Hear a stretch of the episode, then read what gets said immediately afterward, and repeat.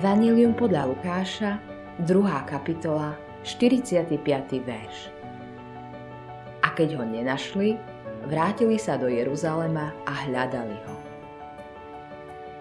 Musíme čeliť skutočnosti, že škriepky presiakli aj do nášho cirkevného života.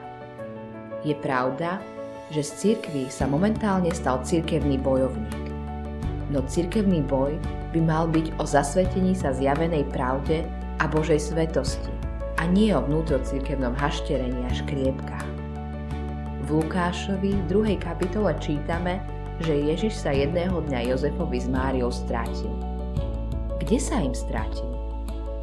Na tom najnepravdepodobnejšom mieste na svete. V chráme.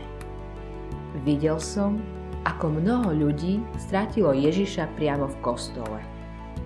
Videl som, ako ho stratili pri hádke o tom, kto bude vedúci spevokolu, kto bude hrať na orgáne, kto bude starším zboru, alebo kto by mal byť farárom. Áno, aj keď sme kresťania, sme tiež ľudia. A Ježiš nám ľahko zmizne z očí, dokonca aj priamo v chráme.